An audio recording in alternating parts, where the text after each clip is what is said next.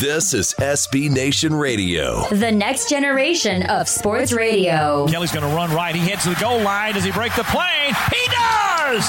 Touchdown! Ole Miss! This is College Football Game Day. Peppers is in the shotgun. He takes the snap. He runs to the left. It's a sweep. He's to the four, to the He's three. In. He's in. Touchdown, Michigan. Here are your hosts, Rich Cirminiello and Joe Lisi. Championship Saturday is here, and when the dust settles, what four teams will be standing at the end? We shall see. This is College Football Saturday. Nothing better. We're live from New York, the Big Apple, the brand new Rock and Riley studio. Rich Cirminiello, doesn't get better than this. College Football Saturday and playoff implications are on the line. Yeah, playoff implications, Joe, championship implications. I think a lot of coaches will remind us that at the beginning of the season, the, the real goal, the initial goal is win a Big twelve title, win an S E C title, win an American title. Winning that conference championship really matters. Now, those of us in the media will take it a step further. We'll evaluate and we'll see what does that mean for that Final Four. But today is really about picking up hardware. Rich and I have a great show planned for you today. At ten thirty Eastern Time, we're going to be joined by former Wisconsin running back Anthony Davis. Big Ten Championship taking place at eight o'clock tonight between Penn State and Wisconsin. We'll get Anthony's take about what the Badgers have to do to pick up this battle later tonight in Indianapolis, and more importantly, whether the Badgers or Penn State have an opportunity to cra- possibly crack the top four teams. We'll, we'll break it down as well. We'll talk about it in the next Next segment, Rich. But at eleven o'clock, we're also going to be joined, hopefully, by former Colorado wide receiver and running back uh, Mike Pritchett. Mike's out there in Las Vegas. He had an opportunity to watch that game last night between the Colorado Buffaloes and the Washington Huskies. We'll get Mike's take about his thoughts about what Washington did to dominate that victory, and more importantly, the job that Mike McIntyre has done in Colorado this season. eleven thirty Eastern Time, we'll be joined by former Uh, Georgia wide receiver Corey Allen. We'll get Corey's take about the S E C championship game. Number one, Alabama and Florida. Does the Gators have a, sh- a chance in this battle? Because not a lot of people giving Florida a shot in this ballgame. Can they knock off the top-ranked Alabama Crimson Tide? This is what it's all about. If you love college football, stay with us for the next two hours. We'll be here breaking down the conference championships. We have some great games on tap starting at twelve p.m. Eastern Time with the A A C Championship game between Navy and Temple. You could follow me on Twitter at Go For The Two. That's the number two. You could follow Rich on Twitter at Rich Cirminiello. That's C I R M I N I E L L O. If you want to talk college football with us, give us a call. eight four four, eight four three, six eight seven nine. That's eight four four, eight four three, six eight seven nine. Rich, last night, some uh, critical games. You look at the Pac twelve championship. Washington, a dominating victory. I mean, they pulled away in the second half. It was fourteen to seven against Colorado. In the second half, they outscored the Buffaloes twenty-seven to three to pick up a forty-one to ten victory in the Pac twelve championship game. I mean, Jake Browning wasn't as sharp as he was throughout the season, only passing for one hundred eighteen yards on the ground, but that rushing attack, uh, two hundred sixty-five yards against a solid Colorado defense, number one statistically in the Pac twelve, and they forced turnovers, three of them, to pick up the forty-one to ten victory. And in my opinion, there is no way that Washington will be left out of this playoff. I mean, a convincing win over a top ten opponent in Colorado. Huskies are there with Alabama. I think those are the two, for me, that are solidified in this college football playoff.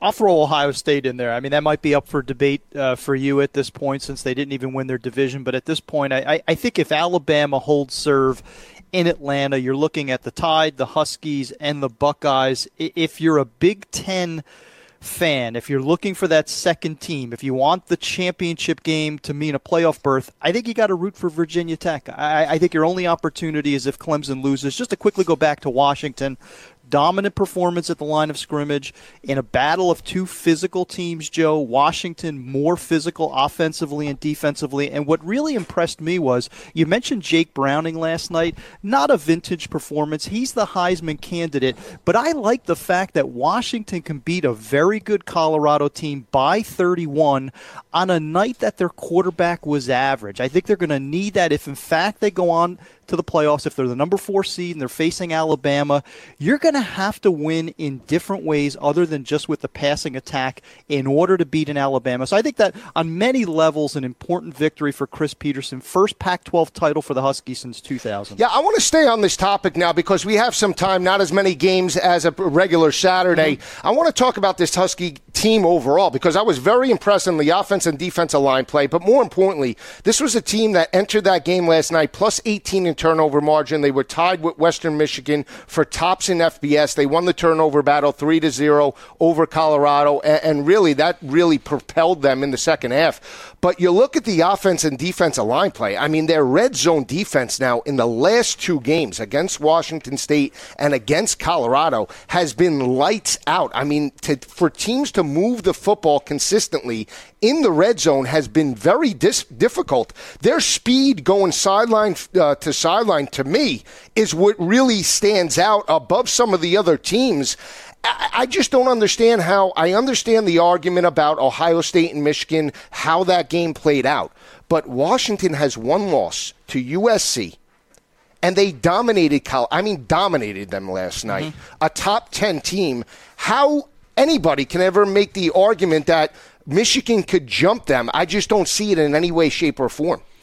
I think there's a level of bias that's out there. I, I mean, I hate to admit that, but, uh, you know, you and I run in these circles uh, from a career perspective. We talk to a lot of people. I, I think especially here on the East Coast, I accept the fact that there is a Pac twelve bias. I think there are folks in a large swath of the country, go down to the South, talk to them about Pac twelve football. What are they going to say? They're going to tell you it's soft, it's finesse. Yeah, they have speed, they have athletes, but they can't compete with that S E C style of football. And I think that mindset exists. I think that that Midwest mindset, that S E C mindset is very different than the Pac twelve, but Washington is not your – this is not Oregon. For folks that haven't watched, uh, watched Washington, this is a far more complete football team. They're physical. They block well. They tackle well in space. They're outstanding on the defensive line. Look at a player like Vita Vea, the defensive lineman, well in excess of three hundred pounds. That's typically the kind of player you would see at a Michigan or at, a, at an Alabama. So this is a very good Washington football team. I think they've been disrespected because of the Pac twelve bias, number one. And number two, the non-conference schedule. That's something that has sort of dogged them all season long. That's why beating Colorado, a top ten team, as badly as they did uh, on Friday night was so important. I agree with you. Everything you said, I agree wholeheartedly. And here's the other thing that I'll bring up about Washington overall. They're, they've played well on the road this year. In order to win these conference championships and in order to win the, uh, in the playoff games, you need to, teams that have played well throughout the year on the road. You look at Washington, they played in Salt Lake City. They played a very tough Utah team and won that ball game by seven points. They played their yeah. arch rival, uh, Washington State, at the end of the year in Pullman and dominated that matchup. And yeah. then earlier in the year, even though it was Oregon, Oregon's down, it was still Eugene, it was still a rivalry game, and they put up a seventy spot on the mm-hmm. Ducks on the road. So that's what I look at when I look at Washington. If you want to talk about Michigan, I understand out-of-conference schedules, but you look at Michigan, they lost to Iowa. Now, I know Iowa played well down the stretch, but this is an Iowa team that also yeah. lost to Northwestern. This is an Iowa team that lost to F C S North Dakota State. So, I mean, we can split hairs there as well and say, well, you lost to Iowa fourteen to thirteen on the road. That was the same Iowa team that lost to an F C S school. So, I mean, absolutely right. No, you're, you're, you're spot on, Joe. And that, that Iowa, that to me is the key point. This was an average Iowa team this year. I mean, Iowa played well down the stretch in November, but throughout the season, we were all disappointed in how poorly the Hawkeyes played this year. So to lose to that team, yeah, tough spot at night, on the road. Uh, I get that. At Kinnick Stadium, difficult game, but you can't lose that game. You can't lose twice including once against an unranked Iowa team, and then try to make a playoff statement. And then real quickly, one other thing that really benefits Washington, if there's even an argument here, would be common opponents, because Michigan had some struggles with Colorado, eventually pulled away earlier in the season. That was a home game on a neutral site against that same Buffalo team, Joe.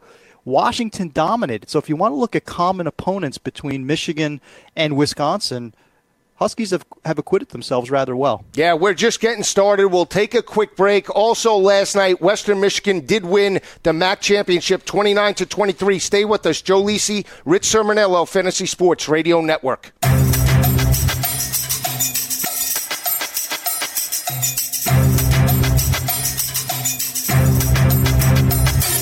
Back on College Football Game Day from the brand new Rock and Riley studio. If you live in New York, you want to watch college pro football, come down, see us in the studio. This place is legit, state-of-the-art. I mean, one of a kind. It's unbelievable. Come check it out. This is what it's all about. Rich, I want to talk about these, the playoff, the way fans break down the conferences overall. I mean, let's talk about the Big twelve now. I mean, in my opinion, these games today are meaningless. I mean, o- Oklahoma, Oklahoma State, it's a rivalry game, means a lot, but there is no way any of these teams, either the Cowboys or the Sooners, make the playoff. You can't make an argument for either of them because of where we stand with the conference championships and Ohio State and Michigan. I mean, am I wrong to say that? Because I think it'll be a great game, but non-existent mm-hmm. in terms of the playoff picture. Yeah, I, I think that's okay, though. I, I don't think the intensity will be any lower in Norman today for the reasons that you mentioned. It's bedlam. You have uh, outstanding rivalries in that game, the second straight year in which uh, this matchup will determine a Big twelve championship. And, and then there is that Big twelve title on the line and the major bowl berth that goes along with it. So I, I don't think anyone on either of those ros- uh, rosters right now are thinking playoff. They're thinking rivalry. They're thinking Big twelve title. They're thinking, let's play in a New Year's Six bowl game. When you look at Oklahoma State and Oklahoma overall, I mean, I guess the creme de la creme, and you could throw West Virginia in there, and you look at some of the other teams in the conference. You look at a team like Kansas State. I want to bring this up now. Somebody brought it up to me yesterday with Bill Snyder. I mean, he's done a great job in coming back, really solidifying uh, the turmoil that Ron Prince had there uh, in the mid two thousands. And he's brought them back to success, and I don't want to say, I want to say mediocrity for the most part, because they're not at the top te- at top of the Big twelve right now. But is it is it time for Bill Snyder to move on? In your opinion, to take the Absolutely next step, to take the no. next step to the, in the Big twelve? I, I don't think there is a next step. I think because you're in Manhattan and you don't have that recruiting base, I think it's always going to be very difficult. I think the peak of that program is when Bill Snyder is there. When he eventually decides to hand the baton off, I think it's going to be very difficult. I think it's going to be very difficult for his successor. We're going to take a quick break. When we come back, Rich and I will be breaking down all the conference championships, Temple, Navy. We're also going to talk about Alabama and Florida, Virginia Tech and Clemson, and, of course, that Big Ten battle between Wisconsin and Penn State. Stay with us. This is Joe Lisi, Rich Cirminiello, live from New York City, Fantasy Sports Radio Network. You're listening to College Football Game Day on S B Nation Radio. Here are your hosts, Rich Cirminiello and Joe Lisi. Back on College Football Game Day right here from the Fantasy Sports Radio Network, Rock and Riley studio. Rich, we were left off. We were talking about that victory last night between Western Michigan and Ohio. Ohio looking to pick up the M A C championship for the first time in forty-nine years. They played very well in the second half. They outscored Western Michigan sixteen to six, but lost that ball game twenty-nine to twenty-three. P J Fleck and the Broncos move on thirteen and oh at a possible New Year's Day Six bowl. Your thoughts about Western Michigan, because I really thought that Ohio had the right game plan to beat the Broncos. They got some turnovers late in the second half, but they didn't have enough offense to pull out the victory last night.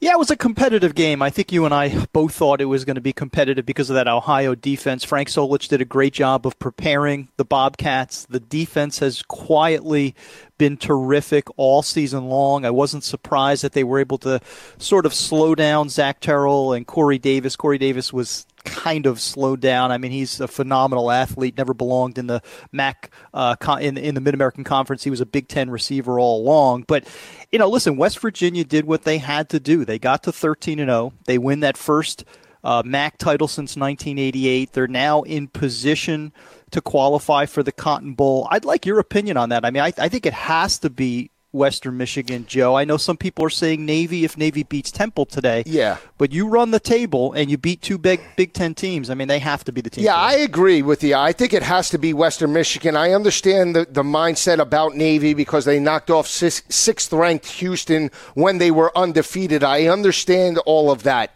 But this is a Navy team, though, at the early part of the year had its struggles, and I know they lost Tago Smith, their quarterback, and Wirth has come on, and this team has been playing lights out over the last mm-hmm. eight weeks. They got the victory over Notre Dame, but we see where Notre Dame is at the end of the year, not even bowl eligible, put up seventy-five last week on S M U. Here's the thing. I mean, when you look at Western Michigan, I mean, you, you can't argue what they've done this year. They got the victory uh, in Northwestern, and, and that – to me, is a solid, solid victory, especially at the early part of the year with the physicality on the offense and defensive lines. When I look at Western Michigan overall, I love what they have in terms of the offensive side of the ball, in terms of Zach Terrell, uh, Corey Davis. They have Bogan and Franklin at the running back positions. This is a team that's explosive. And, and if you want a, a team on New Year's Day that represents all of that and plays solid defense and special teams, what a young head coach. I think you have to go with Western Michigan. I I think Navy's in trouble today, and we'll break. That's where I want to go right now mm-hmm. with that ball game. But I mean, for me, I, and now I know Fleck has been mentioned in, in about Power Five jobs. He's done a fantastic job, and I know he's a Tressel disciple, and he's a former N F L guy. Here's the thing: is, again, somebody brought it up to me last night. You know, what about Brohm in Western Kentucky? What he's done. And, you, yeah. you, I mean, he never gets mentioned for head coaching jobs. Well, I, I think that changes on Monday, Joe. I, I expect I expect Jeff Brohm to be your next head coach with the Purdue Boilermakers. Oh. I, I, I, I think David Blough, you'll be talking next fall when we're together on the air. It'll be David Blough led by Jeff Brohm. I expect that to happen early next week. Well, there were reports that it would be Les Miles, and we're going to get into the coaching changes and our thoughts mm-hmm. about the Heisman all next week. But, I mean, I never thought that Les Miles was a perfect fit in Purdue. I'm sorry. And when his when his name got mentioned for that job, just didn't think he was the right fit for West Lafayette, even though he was a Big Ten guy. I mean, for me, if I'm looking Les Miles, who what's the perfect fit for Les Miles? I said it the other day to somebody. It's Baylor. Uh, he He was a former coach at Oklahoma State. He had a big play quarterback in Josh Fields and Vernon Morency back in the day, and he brought that team to a respectability. And he understands the landscape of Texas, recruiting at Louisiana State. And I think he's a perfect fit there. Now, it's not the same type of wide-open attack, but I still think he can recruit at Baylor and bring stability there. And they'll pay him big bucks. I don't see Les Miles going to an Indiana or a Purdue. You're talking about a guy that had one of the best coaching records over the last twelve years. Uh, and for him to go to Purdue, where it's so difficult to recruit against the likes of Penn State, Michigan, Ohio State, I just don't see that happening. So uh, it wouldn't shock me that Jeff Brohm goes to Purdue. I think he would be a great fit there. They need mm-hmm. off- an offensive mind because they did struggle with offensive continuity. So uh, we'll see how it plays out. But that's what makes this game so special. We have so much to talk about. And, and when you look at this battle here, I said it. I think Navy's in trouble today because Because of the physicality on the offense and defensive lines with the Temple Owls. And this is a team that has played very well this year, Rich, three and two overall, and they played two option attacks earlier in the year between Tulane and Army. I think that'll benefit this team heading into this matchup. Yeah, that's an excellent point. And, and Matt Rhule has done a phenomenal job. For folks who thought that this was going to be the drop-off point, no Tyler Matakevich, you, you know, you lose uh, some key defensive players to graduation. But Matt has these guys back in the title game for a second straight year, back for a shot uh, to win a championship and move on to uh, to the postseason. I like Navy, though, because if you look at what the Ooh. offense has done over the past couple of weeks, what's the number? I mean, I, I it's it's got to be one forty, one forty-one points in the last two weeks. You earlier mentioned Will Worth has done a phenomenal job since taking over in the opener, really running that triple option for Ken Niumatalolo seamlessly. I, I just think a little too much on the ground, a little too much offense. Now, the Navy defense is suspect, and that could be a problem against those Temple backs. But I like Navy at home today in Annapolis to continue to roll. We're bucking heads here because now, Counselor, here's my counter-argument to Temple uh, for why I like the, the Owls in this matchup. I mentioned their road record and the physicality on the offense and defensive lines. They're plus three in turnover margin and only allowing one twenty-seven yards on the ground. They're pounding the rock for one ninety-one yards between the tackles with Jihad Thomas. You look at that matchup, Navy and South Florida, where they played a very physical offensive line. They had a mobile quarterback, Quentin Flowers. They allowed four ten rushing yards in Tampa. They came back in that ballgame much of the second half when they trailed by twenty-four points. But they got dominated in the trenches. And I, I, to me, that's what I like in Temple in this matchup, coupled with the fact they played in this game last year against Houston on the road and lost. So I think Matt Rhule will understand what they did wrong, how they game planned, things that they didn't take the right approach maybe in terms of breaking down game film, and I think they'll be into this matchup. Now, Temple lost that battle to Army week one, twenty-eight to thirteen, but later in the year against Tulane, they dominated them thirty-one to nothing. So it's a lot different when you're playing the triple option in practice sure. than it is game speed, and Navy runs it better than anybody. But I think those two games will benefit them, and they have the defensive tackle play to disrupt the timing of that triple option offensive line.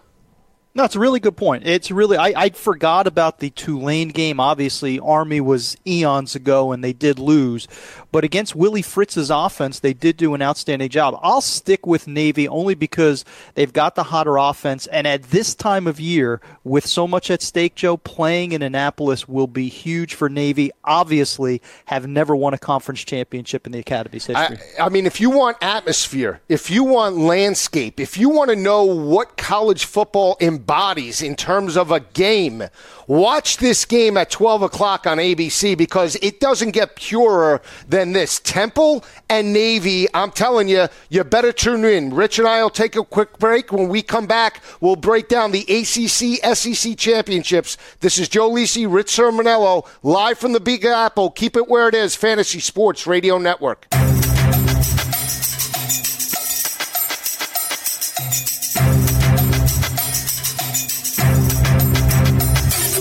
Back on College Football Game Day, when Rich and I left off, we were talking about Kansas State and Bill Snyder, and I brought up the fact that is it time for Bill Snyder to move on? They have a tough game today on the road in Fort Worth between Kansas State and T C U. Rich, I know a lot of people like Kansas State here. I know they got the victory over Kansas, but to me, I think T C U has a significant advantage in terms of speed. It might be a wet track, but I think T C U wins this ball game by twenty points later today in about an hour and a half. Wow. If if T C U wins by twenty, I'm going to have Lisi tattooed somewhere on my body. You better get it ready. Today. I have a tattoo uh, artist. It's down not on... happening.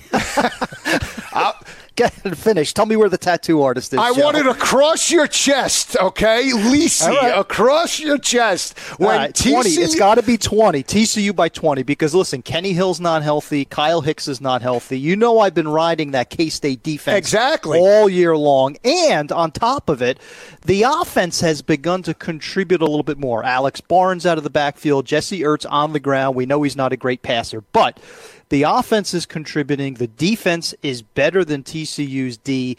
T C U's strength is going to be that pass rush, that terrific defensive line, but K-State's not going to throw it much. Real quickly on Bill Snyder, he is still the guy there. I mean, I think you're a better program with Snyder there, but my prediction is when he steps down, whether that's this year or next year, I think they're preparing for Brent Venables, a Kansas State. Really?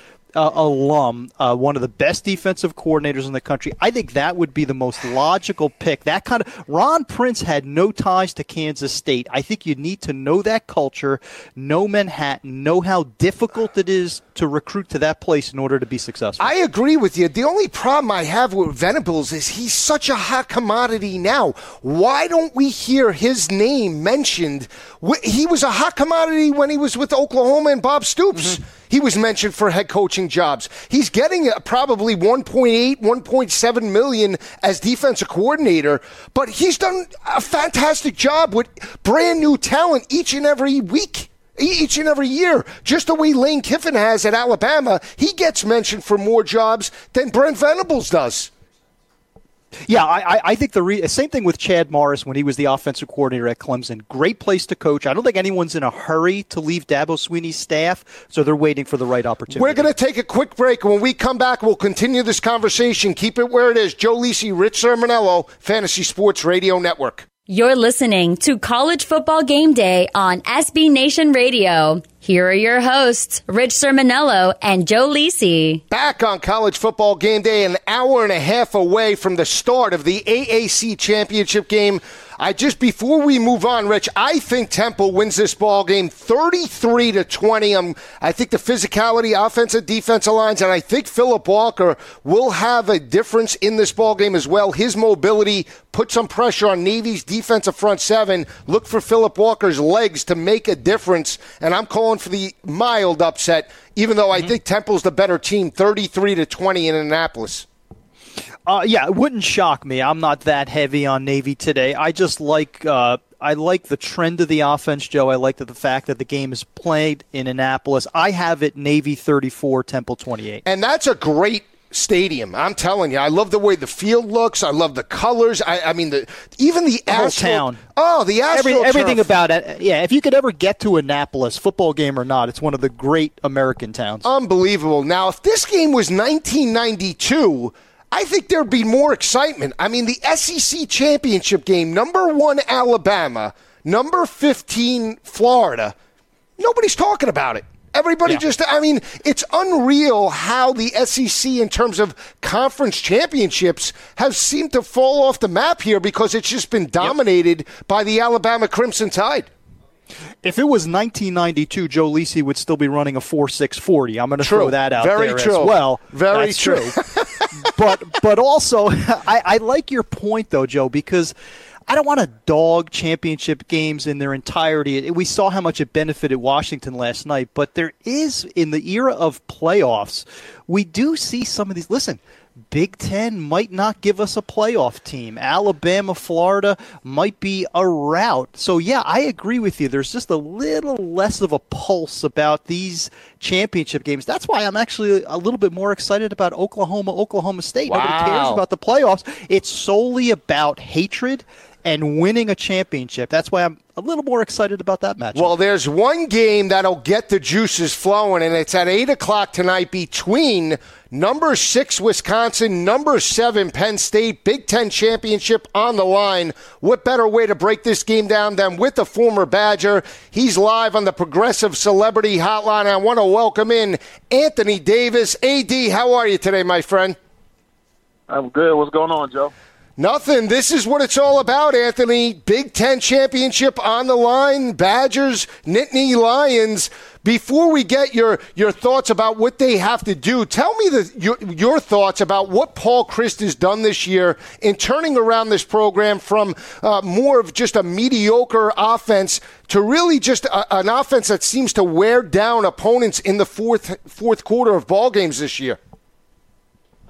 Well, uh Coach Chryst is a great offensive coach. He, he uses a lot of pro-style formations. Um, he uses a lot of motion before the snap. I think he's got us back to basics in terms of the type of offense and, and, and football program that uh, Barry Alvarez had when he first took the job, you know, uh, being physical at the point of attack, running the football, um, playing mistake-free football, you know.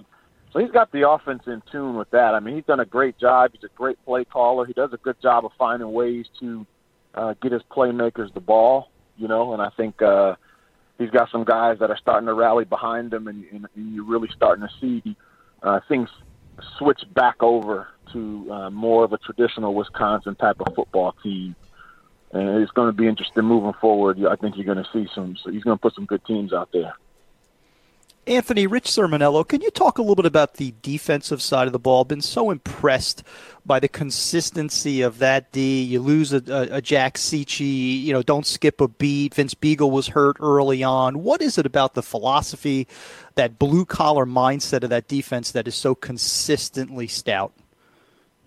I think it's the next man up mentality. You know, it's the mentality where, you know, everyone has to be ready to play and everyone has to buy in. I think they got some great leadership on defense. I mean, the secondary is playing uh, very well. Uh, they'll get tested again today, but they've been playing well. They've been getting turnovers and making plays when they need to make plays. Before the season started, I, I felt as though we had uh, one of the better, if not the best, linebacking corps in the Big Ten, and that's and that's missing two of them. You know, so with Cicci down, with Orr with Orr hurt the first game, you know, we haven't even been at full strength all season, which is the scary part. But uh, we have some, we have guys that work hard and they, they give one hundred percent effort on every play, and they and they know what they're supposed to do, and they know what they're supposed to do, and, and that gets us a long way. That that has taken us a long way. They've been playing pretty good defense. Anthony, when I look at Wisconsin overall, the success that they've had this year, I mean, entering this year, they faced on their schedule seven bowl teams. And, and to be where they are right now at ten and two, they lost their defensive coordinator, Dave Aranda. They lost uh, senior quarterback Joel Stave. And I feel like the chemistry of this team with Paul Chryst is they're playing as a unit on both the offense and defensive lines. Explain that to me. Explain what you see as a former player and seeing the transition from last year to this year, uh, because I felt at times last year they relied solely on the running attack, and now this year, even though the quarterback play isn't as solid, they're doing it with a redshirt freshman, Alex Hornibrook, and Houston at times, but they're dominating opponents. Yeah, I mean, they are, they're really making the plays they need to make. You know, I, I've never been a fan of like a two-quarterback system, but they have found a way to make it work. The guys buy into it. Um, both quarterbacks have been uh, pretty humble from what I've seen in terms of uh, when they rotate in and when they rotate out, and they've been supportive of each other. And uh, those are kind of staples of the Badger program. You know, we want to we want to be competitors at all times, but you know, we we we supportively compete with our teammates. You know, so I think it's. Uh, That's really good. You know, that's been really encouraging because that, that's something that I've never really been a, a big fan of, the two-quarterback system. Uh, but they've been – all three units have been playing well, you know, and they've overcome a lot of adversity from injuries on defense, uh, injuries to their kicker. You know, we've had a young kicker step up. Uh, I mean, they, they've they've played exceptionally well. You know, and offense has been uh, slow at times, but they've been very resilient. You know, they make the plays when they need to make the plays. Anthony, can can Corey Clement carry the offense tonight, which he might have to do? We talked about the passing game. Alex uh, looks as if he won't be one hundred percent even though he's available. But how big does Corey have to be in order to get that offense cranking this evening? You know, I, I think it's it's more than just the yardage. You know, it's a the run game is a staple of the Wisconsin offense. Everybody in America knows this. You know, it does when when when he hits a, when when the running back hits a big run, it energizes the offense. It creates momentum. It does so much more than gain yardage. You know, people start to believe. The linemen get fired up and they start firing off the ball. I mean, it's just like it's like a a piece of art watching it all unfold. So I really do think he he's going to play a key role in keeping the offense energized, keeping the linemen Uh, engaged and firing off the ball, and he's got to finish runs and run like he has, like he's never ran before. You know, um, he has to. I think he's a, I think he's a dynamic back, um, and I think he's going to he's going to need to finish some runs. You know, and he's going to need to play like like a bat out of hell tonight. You know, because Penn State has a they have a pretty physical defense. I love the intensity, Anthony. I, I want to get your feelings about the Big Ten overall. We have two teams in Ohio State and Michigan that played last week in, in one of the most intriguing games in college football. Uh, do you feel either of these teams, Wisconsin or Penn State, how they win tonight, do you feel they're deserving, should they dominate, will be in the playoff, in your opinion? Man, this playoff picture, I think, is giving everybody a headache at this point. It's such a puzzle. You know, I think um, if the winner of this game wins big, I think I think the Big Ten champion should be in the playoff, um, should be in the college football playoff. I don't know how you would discount the conference champion of what's, what's probably the best conference right now in terms of overall top to bottom in America. You know, uh, I think the Big Ten has been the most competitive and, and best overall conference this season. I would argue that with anyone. And I think the champion of that conference should, in fact, uh, get an automatic bid to, to that. Um, Stay to with us, Anthony. Playoffs. We'll take a quick break. Stay with us. Joe Lisi, Rich Cirminiello.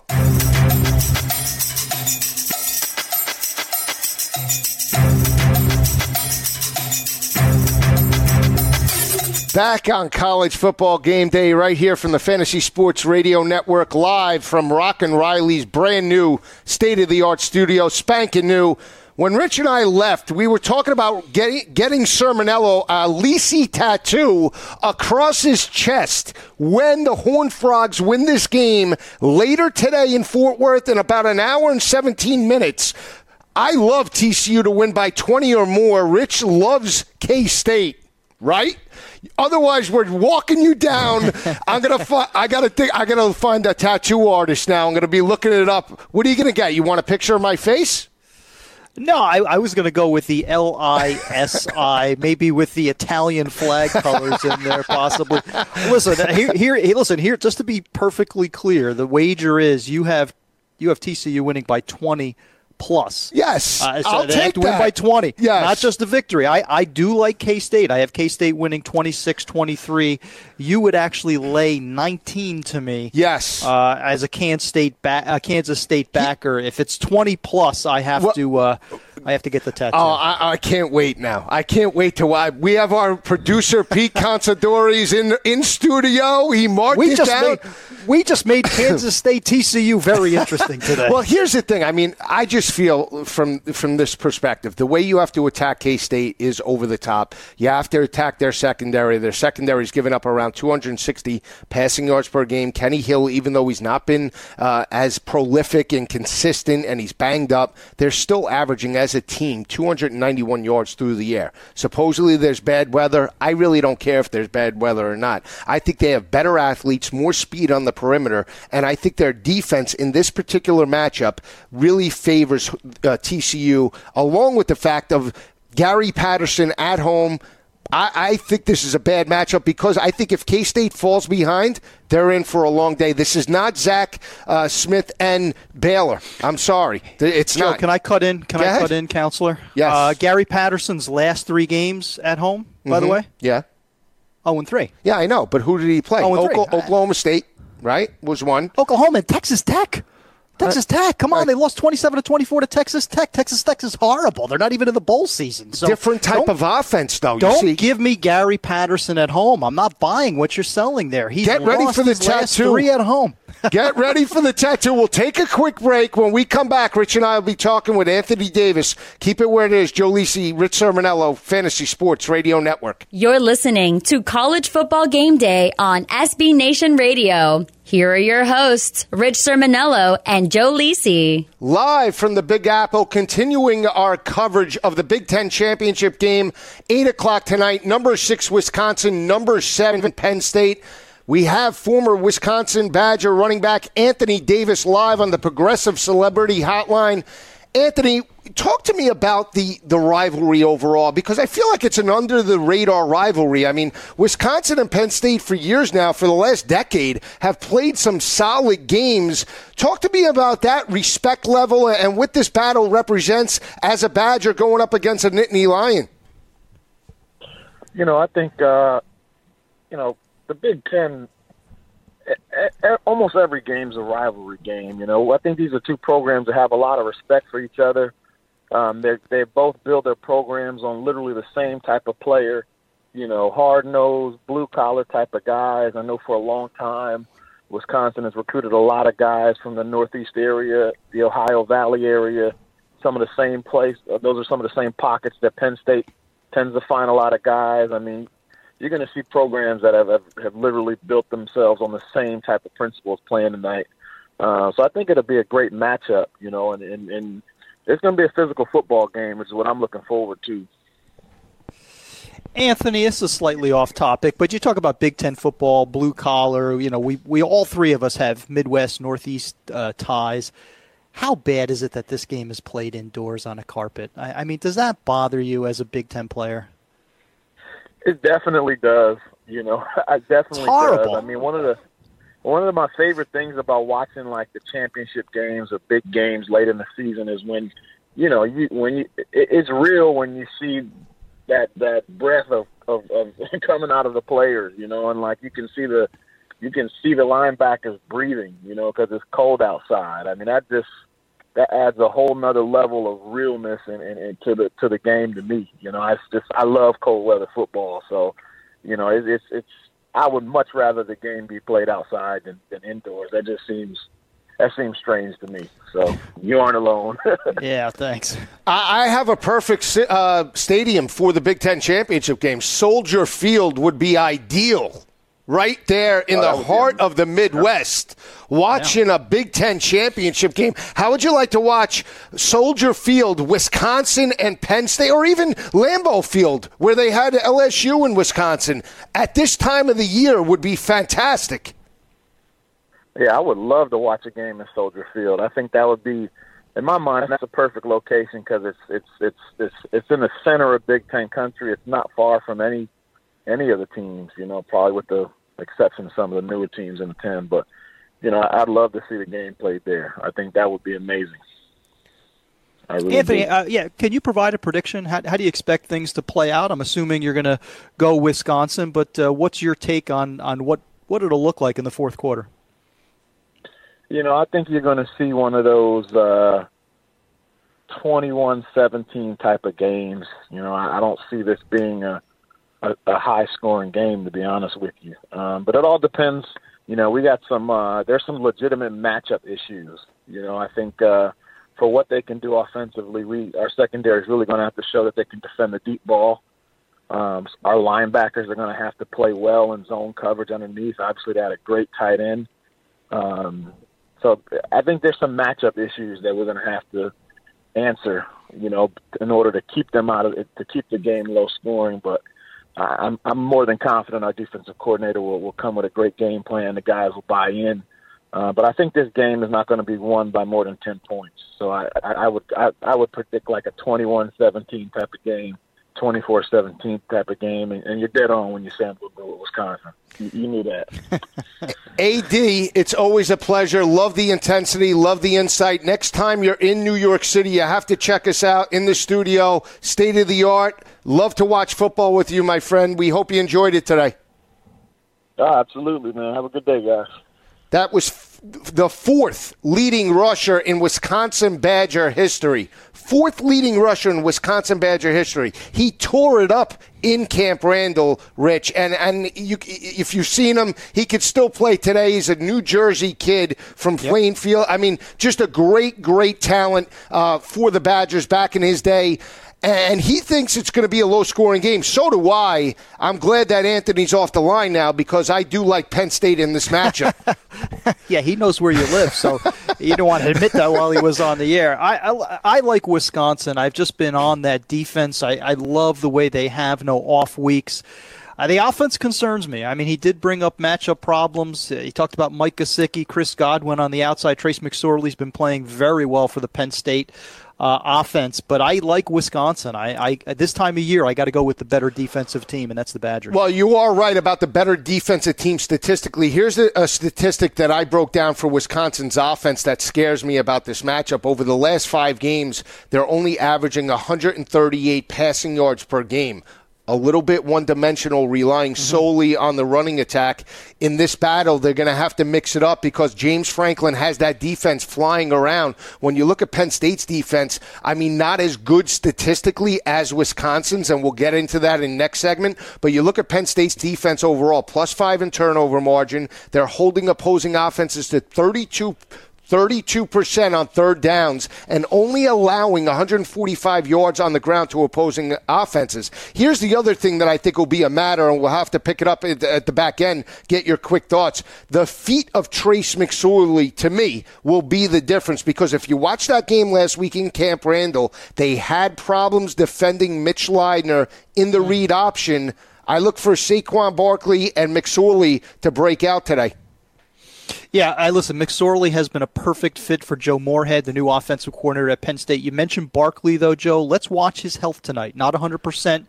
They need him to be one hundred percent in order to beat that Wisconsin team. And we'll get into that in next segment. We're just getting started. When we come back, Rich and I will talk S E C Championship, A C C Championship.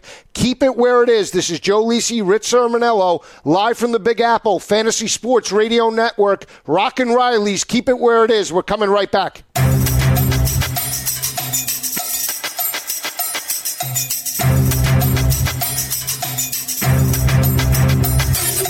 Back on the College Football Game Day Show right here on Fantasy Sports Radio Network.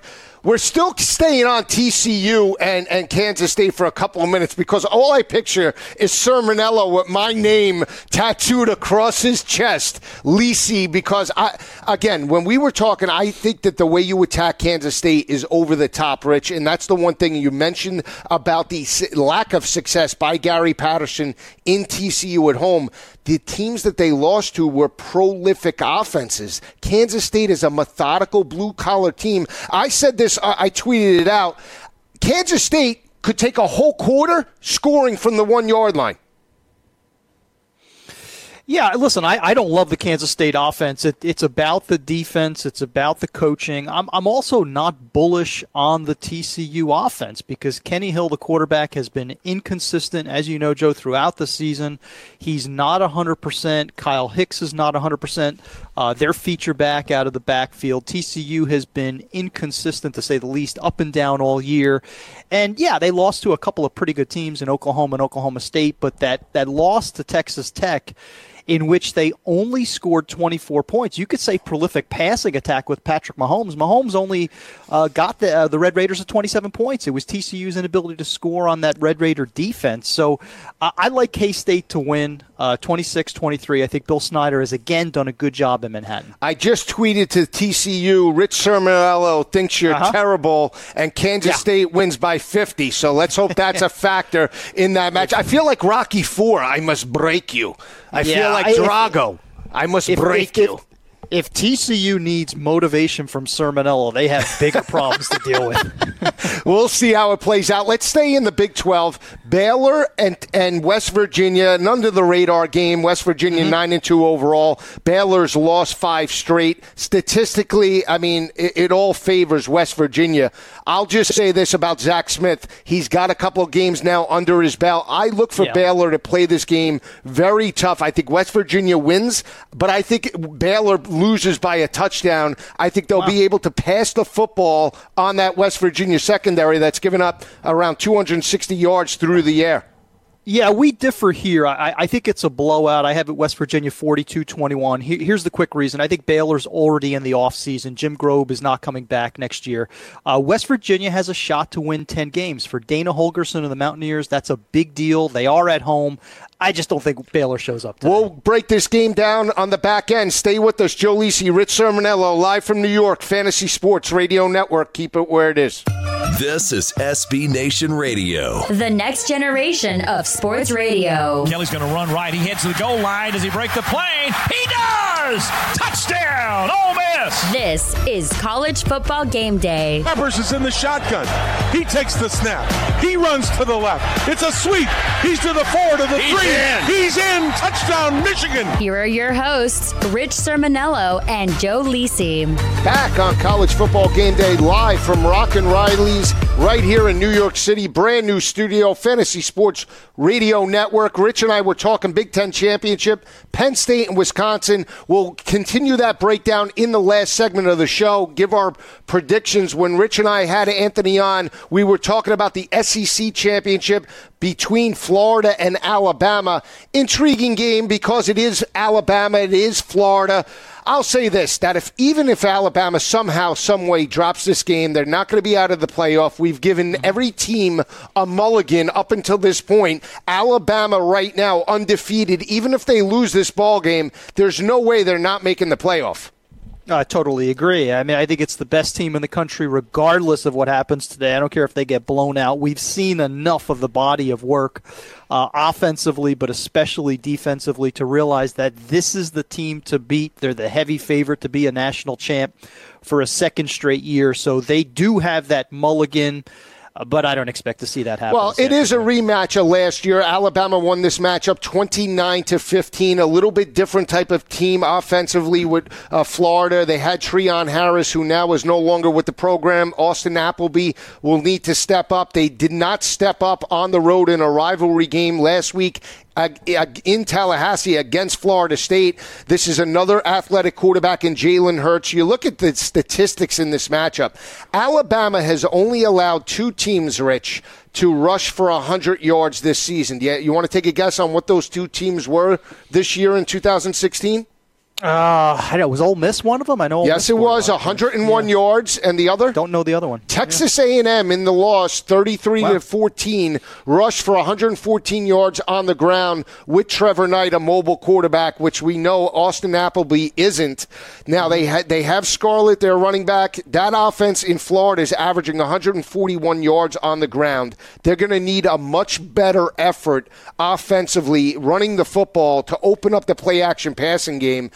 I just don't see it. I mean, when you look at Florida overall, they are handcuffed, and that offensive line has major oh, yeah. issues going up against the number one sack unit in college football in Alabama. You're talking about a rush defense that's only allowed sixty-eight rushing yards per game, and they have forty-one sacks already.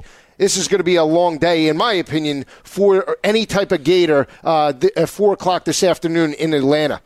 And I think they know it. I think Gator fans realize that the only way this is competitive late, Joe, is if you get the non-offensive touchdowns. You're going to need defensive scores, special team scores. Could happen. That would be the necessity because the Florida defense is very good.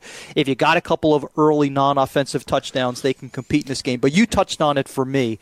It really comes down to line play. If you watch how badly Florida was mauled by DeMarcus Walker in Florida State uh, last Saturday night. I-, I can't see how the same doesn't happen every time Del Rio uh, and or Appleby drops back to pass uh, in, in Atlanta. Now, there's a couple of factors. You look at statistics in this matchup. The last three S E C championship games won by Alabama have been by fifteen and a half points per game. So that favors Florida in this matchup. But you look at their pass defense over the last six games, Rich. In four of those six games, they've allowed over two hundred yards passing per game. On the year, they're only at one hundred fifty-eight. So that back end of Quincy Wilson and Jalen Tabor, when you can't stuff the run consistently and, and teams start spreading you vertically, now you have holes all over the field, the way Dalvin Cook and, and Florida State did. You can only hold it for so long, and then when your offense doesn't help you out and you have to go back onto the field after three and outs, you wear down in the second half yeah. of ball games, and that's what we're starting to see out of this Florida defense. Now, they're three and three on the road this year, if you know, and again, they had that solid sixteen to ten victory over L S U when nobody gave them a chance to pull that victory out to win the S E C title, the S E C East, and be in this ball game. But you would figure there would be some momentum carryover in Tallahassee. We didn't see it. Yeah, and I think part of it was the sandwich factor. We talked about it last Saturday on the air. You had, you know, the, the big emotional goal line stand to beat L S U, and then you're looking ahead to today's game against Alabama. So I, I think it was – somewhat expected to not get an A game out of Florida. But you got to keep in mind, too, that that Florida defense has not been healthy. Uh, they deserve a lot of credit for playing as well as they have throughout the season. Alex Anzalone, the linebacker, has been out. Jared Davis has not been healthy, so they've been using rookie linebackers uh, on the second level. So Florida's done a great job defensively. One final thing is just the intangibles. If Alabama was a different team, if this was, you know, L S U or Texas A and M, any other coach, I would say they could be vulnerable because I think they realize that they could lose this game and still go to the playoffs. The fact that it's Nick Saban and his teams are rarely, if ever, down and not focused, I think that's the reason why Alabama rolls easily today. I love picking underdogs when I think they have a chance, and, and I just mm-hmm. can't see it in this matter. Now, now and, and that's not taken away from Florida. And the other aspect is this. So I hate that it, we say it's expected because as a football player, you expect to win every game. There's no, I, I heard the media say, well, Alabama could afford to lose this game and still. You don't you don't think that way as a football mm-hmm. player or a coach, especially Nick Saban. Maybe some programs out, oh, we could drop this game and still win our conference. You that should never be on anybody's mind when you play legitimate any sport. I'm sorry, you go to win every game, and if you try your best and you lose, that's fine. But going in with the emotional mindset that oh, we could uh, we could drop this game, we'll get them next week. That's not, I don't even know where that came from anymore. And yeah. I'm sorry to say that, but I don't even want to hear that because on my show and this show, Rich, our show right here, uh, I, that that we're not having any football player that says that. Mm. I, I'm sorry. Just in no way, shape, or form. I will say this about Florida, though. They need to break tendency in this battle uh, from a formation perspective. Jim McElwain is an offensive mind. He needs to utilize formations to get Alabama out of their base defense. Otherwise, they're going to be in for a long day. If, if you're going to play Alabama straight up, man for man, and just say, well, we're going to go between the tackles with Scarlett. We're going to try to outwork them. You're not going to win that type of battle. No, I, I listen, break tendencies. I, I'm more concerned as to whether or not they could break ten. And that was actually what I was going to ask you. Double digits. I give you ten. You take the under or the over in terms I of think Florida it's going to be a high-scoring game in the fact of I think Alabama runs away with it late. I think it, they win this ball game. I, I said I gave a prediction forty-five to seventeen. Okay. I just You'll think it's. Over. I, I think the. I just think here's what I look at when I look at Jalen Hurts. He is turnover prone over the last seven games, eight games. He's thrown eight inter, uh, through the last eight games. He's thrown seven interceptions. So he hasn't been as clean with the football as we would have liked, and and uh, Nick Saban and I'm sure Lane Kiffin would have liked. You look at this defense though; they're holding opposing offenses to twenty-eight percent on third downs. I mean, that's an incredible statistic. Turnover margin is an issue for Alabama because last year they were up in the area of plus ten. This year they're only at plus two. So uh, that's a concern. You know, you look at Florida, they're at plus four. In order for them to win this ball game or have any chance, they need to force Jalen Hurts into mistakes. And, uh, and he's shown that ability by throwing a turnover per game over the last eight or seven games. So uh, yeah, will will he have to throw it much? I, I think Lane is is smart enough to say, listen, very good defense, terrific secondary. You mentioned Quincy Wilson and Jalen Tabor. I, I think this is a game where you utilize the feet of Jalen Hurts. Uh, on a fast track, you get him outside the tackles where he's very dangerous and less error-prone. So I wouldn't be surprised, particularly if Alabama gets off to a fast start, if Hurts winds up just throwing the ball fifteen or sixteen times. They may not, they may not need more uh, risky passes than, than that. And here's the thing about Florida. They should be playing this game loose. What do you have to lose? It has no bearing on, on uh, where in terms of you're not making the playoff. So uh, you're already coming off an arch-rival rivalry loss to Florida State. This is the top team in the country. So why wouldn't you just throw it all out there in, in terms of lay it all on the line, run, hurry up right for the kick an onside kick to good start point. The game. I mean, run yeah. a fake punt. I do something to try and beat point. Them. I think that's an excellent point, Joe. I'll be really interested to see if McIlwain uh, goes that route, because you're spot on. You're not beating Alabama by going toe-to-toe. You're going to have to be unconventional, pull out the bag of tricks. You might as well give it a shot this that, afternoon. But that's my point. You have Great nothing point. to lose in this battle. I said yeah. forty-five seventeen. We'll come back with our breakdown along with the A C C championship game, and we're going to get into this Mountain West battle. San Diego State and Wyoming in Laramie. It's a rematch where Wyoming picked up the victory thirty-six to thirty-four. Keep it where it is. This is Joe Lisi, Rich Cirminiello, live from the Big Apple, Fantasy Sports Radio Network. Coming right back.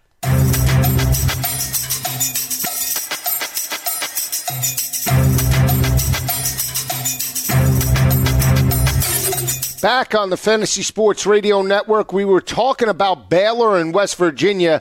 I'm on Baylor in this ballgame. I think they lose a very close ballgame. I think it's in the area of thirty-seven to thirty. Weather's going to be very cold there, so check that. You look at statistics.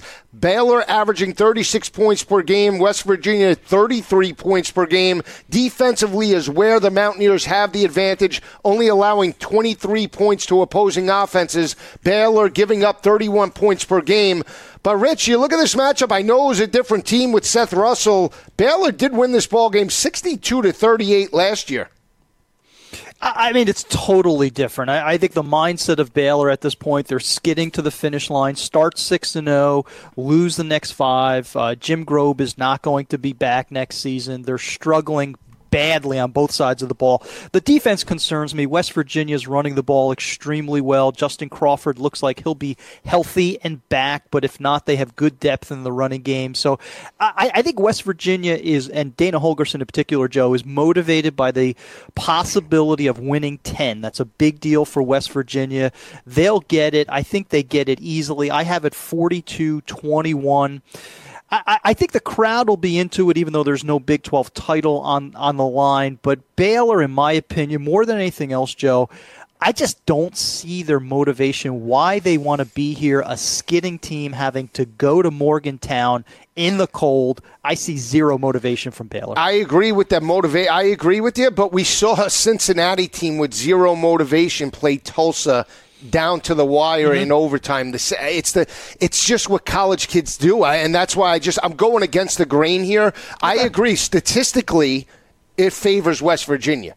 I just think, how do you beat West Virginia? You have to be able to throw over the top, and that's what Baylor does through formations. And and the fact that Zach Smith now has a couple of games yeah. under his belt. They got blown out in Jerry's world uh, by Patrick Mahomes. I'm not I'm not taking away from that fact, but it is the last game of the year. Uh, they are probably going to a bowl game. Uh, again, I just look for them to step up and, and be there. Now, I'll just ask you this quick fact. Do you expect Grobe to be on a sideline in two thousand seventeen? Uh, as a as a fan, possibly, but not as a coach, no. When Rich and I come back, we'll be breaking down the Bedlam Brawl in uh, Norman. Stay with us. This is Joe Lisi, Rich Cirminiello, live from Rock and Riley studio. Keep it where it is. Fantasy Sports Radio Network. College football's the best. Nothing better. Stay with us. You're listening to College Football Game Day on S B Nation Radio. Here are your hosts, Rich Cirminiello and Joe Lisi. Back on College Football Game Day. When Rich and I left, we were talking about the S E C championship game, Florida and Alabama. Both of us like Alabama in this matchup. Rich, I said it was going to be forty-five to seventeen. I'm favoring a high-scoring game. You think it's going to be a little more low-scoring, but you still have Alabama dominating this matchup.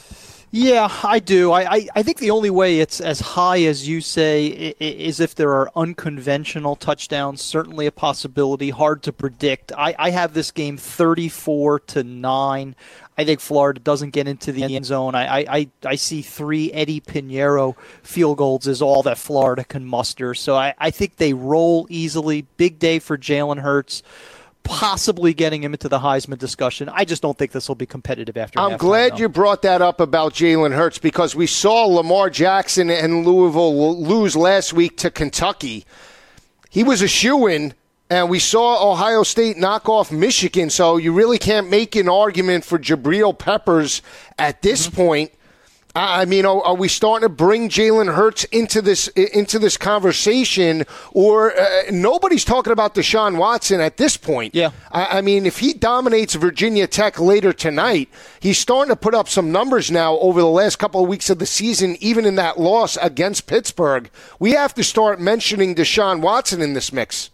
I think voters are looking for someone else. At the end of the day, I believe, because of the numbers and the fast start, the lead that he built, I think Lamar Jackson will win it. But two players today will be instrumental in the Heisman race. You mentioned Watson. I totally agree. Prime time, eight o'clock. He'll have a shot to improve his Heisman resume. And then watch Baker Mayfield. Not suggesting he'll win it, but now I'm at a point where I'm looking to see who gets those invites to New York City. If Baker Mayfield plays big and Oklahoma wins to finish the season with a Big twelve title, I would expect to see Mayfield to at least be invited as a finalist to New York City. Well, let's talk about that game before we get to the A C C Championship game. It looks like we're running rogue for the next thirty-one minutes or so, mm-hmm. uh, forty-one minutes. I only had two cups of coffee. I apologize. But Those uh, math skills. But when you're talking about uh, this matchup in the Bedlam Brawl, I mean, this was the game two years ago in Norman where Mason Rudolph was the true freshman. Came on and sent that game to overtime, and they got the victory after Oklahoma dominated that matchup. Oklahoma dominated this matchup in Stillwater last year. Now this is a different Oklahoma State team playing much better on the defensive side of the ball. I still think it comes down to the offense of Oklahoma, their ability to mix it up with P. Ryan and Mixon and Dede Westbrook. It, it, there's three big wide receivers in this game. Westbrook for Oklahoma, yeah. James Washington, and Jalen McCleskey for Oklahoma State. I mean, you have some offensive talent on both sides. I just think it's a little bit different offense in terms of Oklahoma State this year running the football. They, they're averaging one hundred sixty-nine yards on the ground with Justice Hill, but you remember last year they had quarterbacks quarterback J W Walsh that utilized read option, gave defenses a little bit more to think about. Now they're just running out of the read in terms of the spread offensive attack a little bit different and easier easier to defend if you're Oklahoma, in my opinion. Yeah, I, that to me is the difference is going to be the ground games. I love the quarterback matchup between Baker Mayfield and Mason Rudolph, two terrific Q Bs.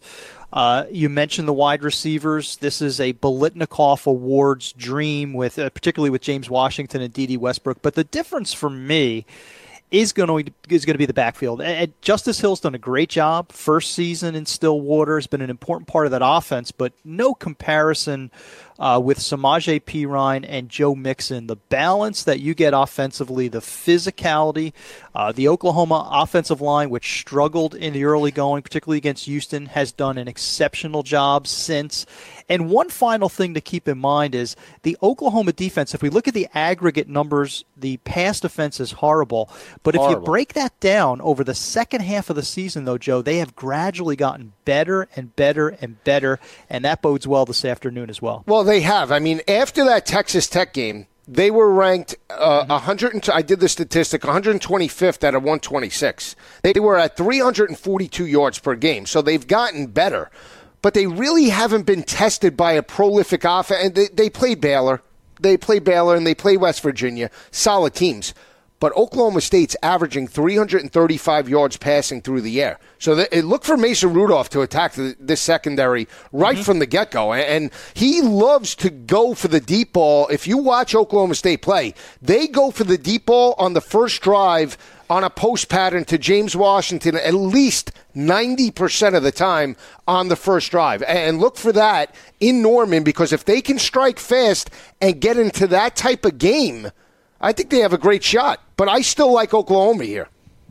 No, I, I think you summed it up very well. I, I think Oklahoma State certainly has a good shot. Uh, they have the offensive firepower.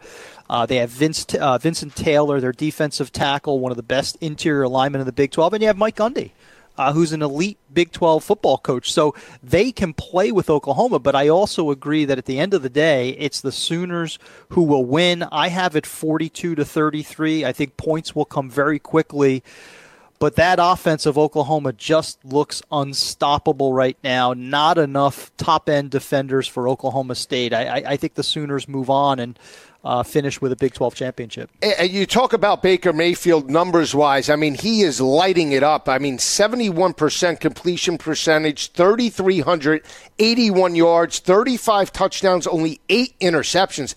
And we mentioned the wide receivers. I mean, we've seen fantastic wide receivers now over the last couple of nights, because did you happen to see the catch by John Ross for that touchdown? Oh, yeah. I One-handed, mean, yeah. You're talking about two receivers last night in John Ross and Dante Pettis that entering that battle last night against Colorado, one hundred twenty-one receptions, one thousand eight hundred fifty-eight yards, thirty touchdown passes between them.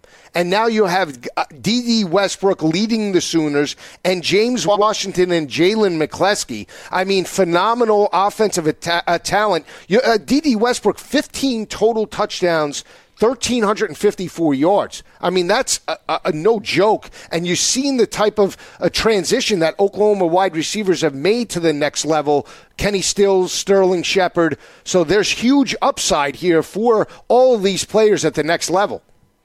Yeah, and he doesn't have, you know, he doesn't have eye-popping size. He is just a polished wide receiver. If you really break it down, Joe, runs terrific tight routes, adjusts well to bad balls, uh, has in general really good ball skills. So I agree with your assessment in terms of Stills and Shepard. Dede Westbrook is going to be the next really good N F L wide receiver. And what he does better than anybody, in my opinion, is he catches the football at the highest point. If you've watched him this year, he can leap better than those guys. And that's not to take away from Stills and Shepard. They were more slot receivers. In my opinion, Dede Westbrook is a legitimate number one that can play on the outside. He's not a slot guy. He has the physical tools to make it on the next level, and we'll talk about that. But I think Oklahoma wins this battle. I could see it going both ways, Rich, but I have them winning. I think they win this game by about seventeen points. Okay. I think I think it's forty-seven to thirty, but I could see it going either way. But I'm not... I'm not sold on Oklahoma State balance-wise, uh, mm-hmm. offensively in this matchup.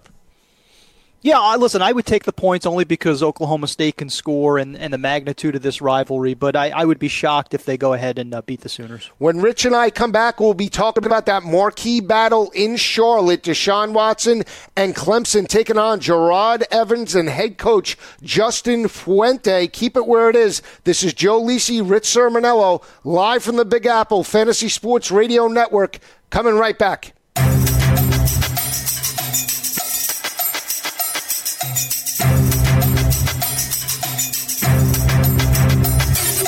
Back on the Fantasy Sports Radio Network, Rich and I are going to break down this game. It's an intriguing battle. Louisiana Tech and Western Kentucky, Conference U S A Championship, starts at twelve o'clock. Rich, I do not like Skip Holtz. I know he's brought success to La Tech, but again, I have my reasons uh, why I don't like him. I didn't like what he did when he moved from East Carolina to U S F, uh, took on, taken over for Jim Leavitt there.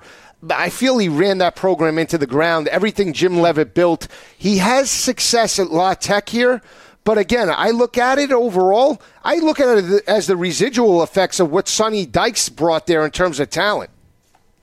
Yeah, listen, I think Skip deserves more credit than, I don't know what, why you have a problem with Skip. You have a problem with Luke, too. He had B J Daniels as quarterback and never utilized him athletically. He never did, and I understand why Leavitt's now no longer the head coach at South Florida, had issues with the treatment of players. I get that, but he had that team at number two in the country with B J Daniels, before him Matt Grothy. I mean, th- this he had that Joe, team to respectability. But you're litigating the past. I, I think we need to look at the present of what Skip has done in Ruston, and he's done a terrific job. I listen, I wasn't a fan of Skip Holtz during the South Florida days either. He did a horrible job, and now we see Willie Taggart uh, bringing South Florida to the, to the heights. Yeah, to the heights that, that they should be. It's it's a program with a lot of potential, but I like what he has done at Louisiana Tech. I mean, he's he's taken cast-off quarterbacks over the past couple of years.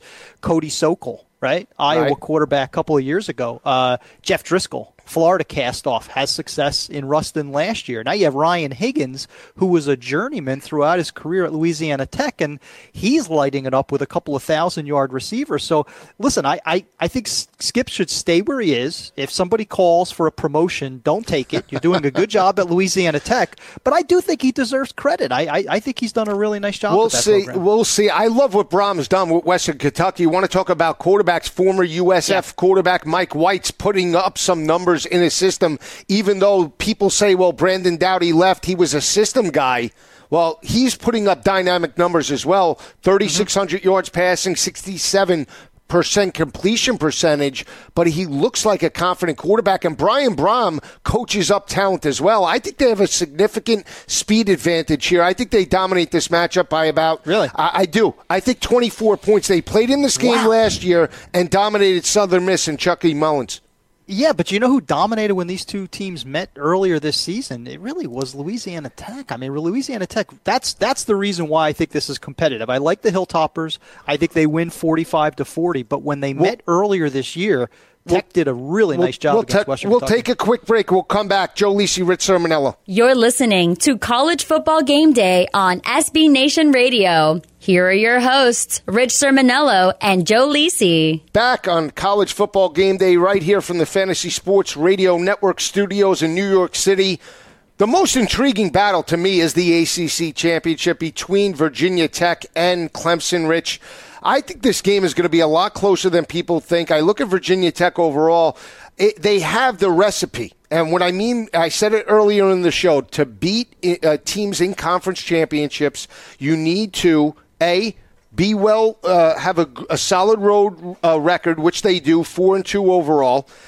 They have third down defense, and they can run the football effectively and shut down the run. So to me, I look at Virginia Tech here.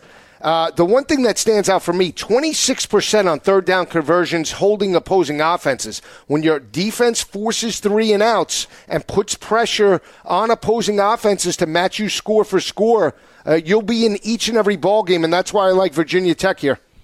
I know you so well, Joey. I was I was going to – we did not talk, by the way, about this game during the week. I knew you were going to like Virginia Tech. I love I Virginia it. Tech today. I knew it. I knew it. You look for that upset. I knew this was going to be your pick. And, and, I, and I see the logic. Virginia Tech has been a little bit up and down in, in Justin Fuente's first year, but largely he's done a terrific job.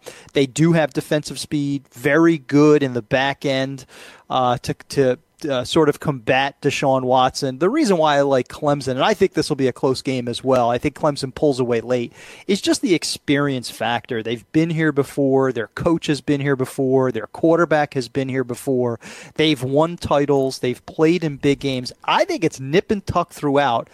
Clemson maybe gets a late score. I have it thirty-seven twenty-four Clemson, but I think it'll be closer than the score indicates. Well, well, I have other points, so bear with me here. Now, you look at Clemson. I've been the biggest Clemson uh, backer for for the last year and a half, two years. I picked them last year at the start of the year to make the playoff. They did, and I thought they would knock off Alabama.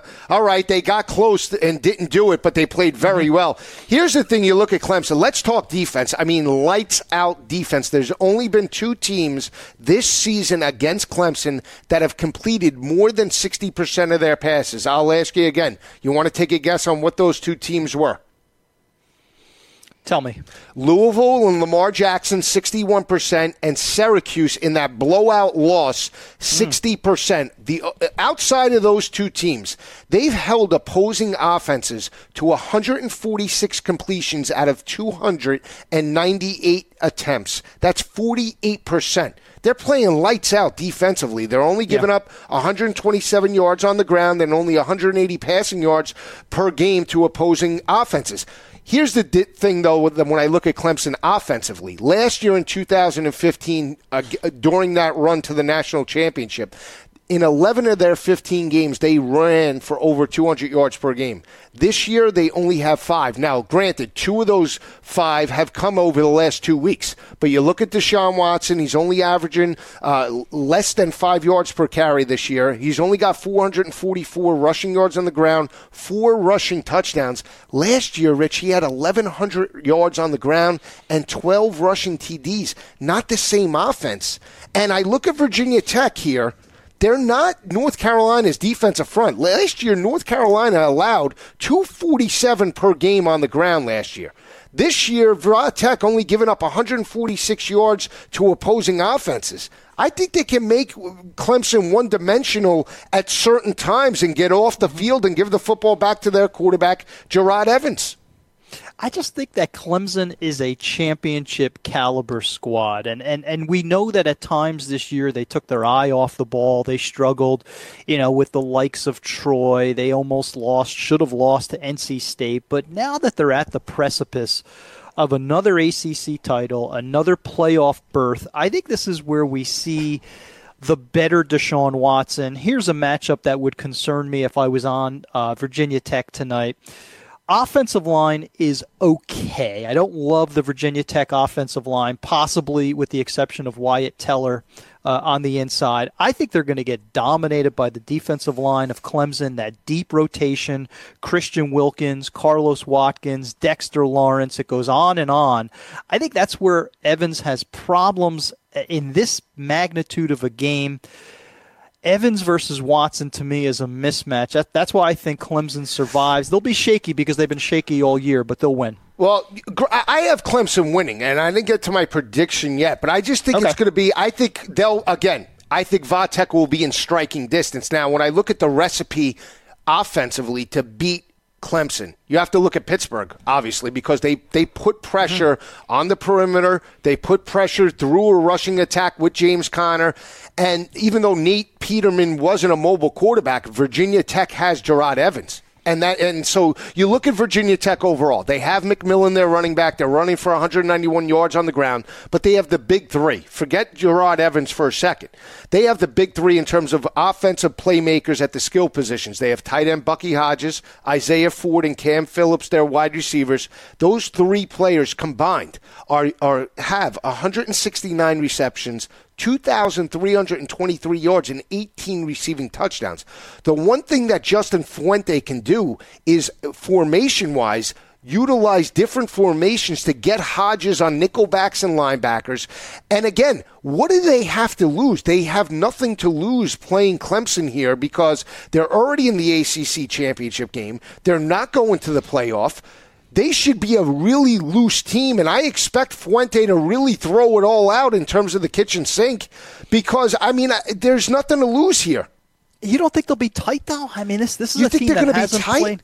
I do. I do, because this is a team that has not been – none of these kids have ever played in an A C C title game. Last I don't time think Virginia it matters, though. Here. I mean – Well, I, what about Evans, though? I mean, Evans was a JUCO quarterback last year. Now he's playing in the A C C title game against the best defensive talent that he has ever seen. So I, I don't, I don't, I yeah, I do think that Gerard Evans will be tight tonight. Well, John. We'll see. Here's the thing: I look at Evans. I looked at that game in, with one hundred sixty thousand plus in Bristol, Tennessee. He played very well. I mean, if you want to talk about being outplayed. Tennessee got outplayed offensively by Virginia Tech. The reason why Tennessee dominated that matchup earlier in the year in Bristol was the five turnovers that Virginia Tech yeah. uh, gave to Tennessee in their own territory. Other than that, Virginia Tech moved the football at will. At one point, they had a fourteen to nothing lead because of Gerard Evans. And I look at this team overall, battle-tested. They beat North Carolina. They beat Pittsburgh. They beat Duke and Notre Dame all on the road. The only two games that Virginia Tech didn't show up on the road or on a neutral field site, one of them was Bristol uh, against Tennessee, and the other was against Syracuse. And now I can't make any explanation for that. Sure, they were just flat, happens. you know, a young team. But I look at that matchup against Notre Dame. They came back from a seventeen-point deficit when they could have folded. Now, I'm not saying Notre Dame is Clemson, but they, they showed resolve, and they showed the ability to bounce back. I just don't think they – yeah, it's, it's Clemson. In my opinion, Clemson, best team in the A C C.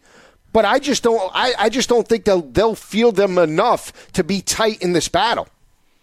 At what point is is it over? I mean, is this is this a game in the final five minutes? I mean, what, how? Yeah, how I think it is. I mean, okay. Here's the thing. I, I, I look at the, last year. People say, well, they beat uh, North Carolina last year. Marquise Williams in North Carolina were turnover prone. He was a turnover machine. He wasn't as big in terms of stature as Gerard Evans, and North Carolina didn't have the tight end big play capability of Bucky Hodges. They had Ryan Switzer, they had Mack Hollins, and Bug Howard, who were legitimate wide receivers. Bucky Hodges is a hybrid. He's a guy that you could put him in the slot, utilize him. You look at that matchup against Notre Dame, they utilized him in the red zone. He's six six. So I think that that's a factor. And I just think that their offensive defensive lines will be into this ballgame. And Bud Foster, nobody talks about Bud Foster, but he's mm-hmm. a solid D coordinator that's been there before. One of the best in the country. Certainly knows that personnel. He's been there for what, about two decades now? Yeah. So, I mean, I, I have this game going down to the wire, and I have Clemson winning it thirty-four to thirty. You have Clemson winning a thirteen-point battle.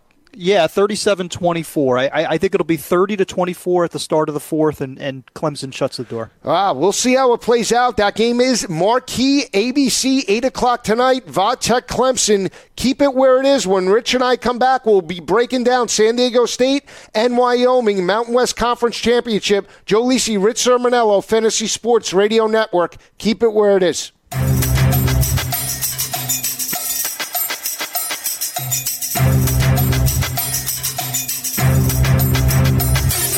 Back on the Fantasy Sports Radio Network, Rich and I were talking about the Conference U S A Championship game, La Tech and Skip Holtz against Jeff Brohm and Western Kentucky. I like Western Kentucky here. We, I, I think it's a speed factor. I think they dominate this game now. Under and over in this game, Rich, is eighty. So, I mean, no mm. shock there. I'll say, even though they lost this battle fifty-five to fifty-two earlier in the year at home, I, th- I like the Hilltoppers. Plus, they're going to be rocking great uniforms. I mean, they'll probably have the chrome, but you know, the yeah. chrome helmets out today. Mike White will probably pass for five hundred seventy-five mm-hmm. yards. I, I, I'll say sixty-three. I'll throw a number out there: sixty-three to forty. sixty-three yeah. to forty. one hundred points. I agree on the forty. Yeah, I have the forty. I, I have La Tech at forty. I have Western Kentucky at forty-five. I think it'll be more competitive. I like the weapons uh, on the Bulldog side of the field. Western Kentucky's the better team. I think they win. Being at home is going to help. One matchup to watch, especially if you're an N F L fan: Jalen Ferguson, Louisiana Tech defensive end, versus Forrest Lamp, left tackle of Western Kentucky, one of the best pass protectors in the country. That's going to be an interesting. We'll talk a lot about the speed guys, all the receivers, Tywan Taylor and Carlos Henderson, but that matchup at the line of scrimmage will go a long way to determining how much time Mike White has in the pocket. Yeah, that's a great point. And you look at this defense overall by both teams. Western Kentucky, a, a lot better statistically. I mean, they're only allowing twenty-two points per game. La Tech giving up thirty points to opposing offenses. I mean, both secondaries have been suspect this year. They're La Tech giving up two seventy-two uh, per game to opposing quarterbacks. Western Kentucky, two forty-nine, but both teams very solid in run support. La Tech, one hundred twenty-six yards per game. Western Kentucky, one oh six. So that can be a factor in this battle. Which team could shut down the run effectively? We'll get the W later today. Yeah, Louisiana Tech also has forty-two sacks. I mentioned Jalen Ferguson, so pressure will be a key part of their defense as they try to slow down that Western Kentucky attack. Biggest biggest victor in this game, though, is the fans. I think it'll be a very entertaining ball game. It should be. It was an entertaining game last year between Western Kentucky and Southern Miss, so we'll see how it plays out. I like Western Kentucky. Rich likes La Tech. Keep it where it is. This is Joe Lisi, Rich Cirminiello, Fantasy Sports Radio Network, coming right back. You're listening to College Football Game Day on S B Nation Radio. Here are your hosts, Rich Cirminiello and Joe Lisi. Last segment of the show, right here on the Fantasy Sports Radio Network. We're talking A C C Championship, Vatech and Clemson. Rich, it's it sort of resembles last year's game against North Carolina, where Clemson could jump out to a big lead, but again, I expect a loose team here. I mean, I think you throw caution to the wind. Hokies let it all hang out, and, and I think this game, to me, is the most intriguing out of all of them. And the last one we'll talk about is the Big Ten, because I have an upset there as well. But uh, I, I, these two games tonight really, uh, for me, are what makes this playoff very intriguing to see who comes out on top at the end of the day.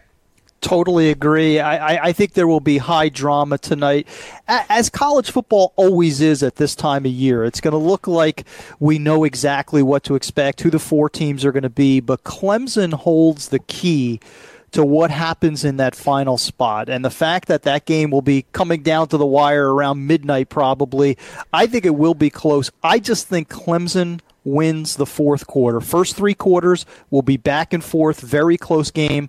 Tigers win the fourth, go on to take the A C C title. Yeah, quick stats. Uh, Vodtech averaging thirty-five points per game. They're passing for two sixty-one, running for one ninety-one. Clemson averaging forty points per game, rushing for one seventy-two yards on the ground, passing for three thirty-six through the air. So expect fireworks a little bit later tonight in Charlotte. Let's turn to the Big Ten championship game. For me, it does come down to Trace McSorley. He's a confident quarterback heading into this battle, and I just like James Franklin in terms of the motivation factor. If you watch James Franklin as head coach at Vanderbilt, in bowl games, in big games, always had his teams ready. I know both of these teams are hot, and statistically, defense favors Wisconsin. Mm-hmm. But I'm going with the better quarterback, in my opinion, because Hornibrook is listed as questionable. We don't know. He had the concussion, doesn't he? Is it going to be Bart Houston? It really doesn't matter. Both of those guys are sort of resemble each other. The one X factor for me is McSorley's mobility. Yeah, listen, it's got to be McSorley if you think Penn State's going to win. But here's the reason why I go Wisconsin. Yes, we, we agree, obviously, Badgers have the better defense. But think about this number. We throw stats out there sometimes. No one has a better pass-defense ratio than the Badgers. They've allowed eight touchdown passes, and they have twenty-one picks. So an eight to twenty-one touchdown-to-interception ratio, that's what McSorley has to go up against. So, yes, you bring up his feet. He's going to have to use those feet. I don't think he'll be successful. I think Anthony Davis had it sized up very well. It's going to be low scoring. It's going to be close. It's going to be won by the Badgers. I have it Wisconsin twenty-three to twenty in another entertaining Big Ten championship. Now, Big Ten championships have been very close throughout the way, and the underdog seems mm-hmm. to have stepped up in recent years, although Iowa didn't get the victory last year against Miss, Michigan State. They did play very well and have the lead uh, until that twenty-two play drive at the end of the game with eight minutes left. But you want to look at a common opponent of both teams. How about, we could look at two. We could look at Michigan and Iowa. Iowa got dominated by Penn State and Happy Valley, forty-one to fourteen. Wisconsin went into Iowa and won a very gutty game there. So, I mean, uh, a very low-scoring game. They won that ball game seventeen to nine. So, a little bit different. You look at uh, Michigan dominated Penn State overall in Ann Arbor, and Wisconsin lost in Ann Arbor fourteen to seven. So, and, you know, Ohio State as well, thirty to twenty-three. And they lost in Happy Valley.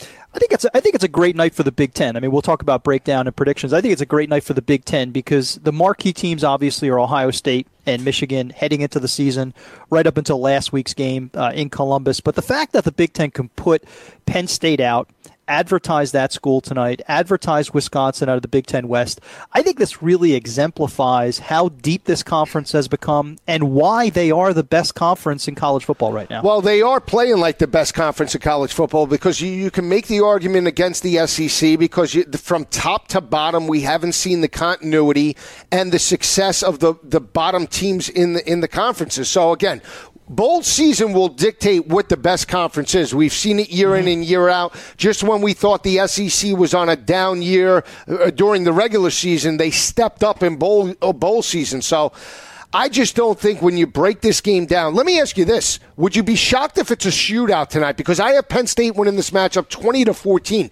Would you be shocked yeah. if this game is forty-nine forty-six either team? Yeah. Yeah, I would be surprised because I think the best talent in this game is on the defensive side of the ball. Wisconsin has not uh, played in any shootouts this season, so it would be a surprise. Now, it is indoors. Uh, it's on a carpet. Uh, you never know what could happen, but I, I would be surprised if either team gets into the thirties tonight. Yeah, it, it should be intriguing. What's your final score for this matchup? I have twenty to fourteen, Penn State getting the victory and throwing a whole monkey wrench Tuesday mm-hmm. morning for this college football playoff. Yeah, I have it Wisconsin twenty-three, uh, Penn State twenty. Wow, it'll probably uh, be uh, one team fifty to forty-eight yeah, in overtime, right?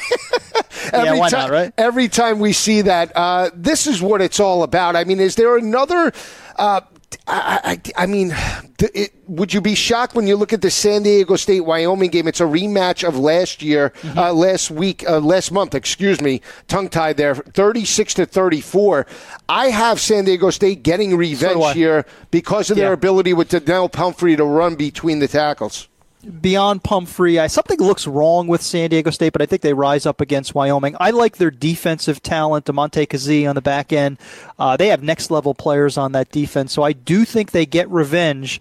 If Craig Bowl wins this game, I mean, he could be a candidate for Coach of the Year at Wyoming. It, excellent point. For me, when I look at that matchup, it's it's San Diego State's ability to run on a Wyoming defense, giving up one hundred ninety-nine mm-hmm. rushing yards per game. We'll see how it plays out. Stay with us each and every Saturday right here on the Fantasy Sports Radio Network. For Rich Cirminiello, this is Joe Lisi. Enjoy the games. Have a great weekend, everyone.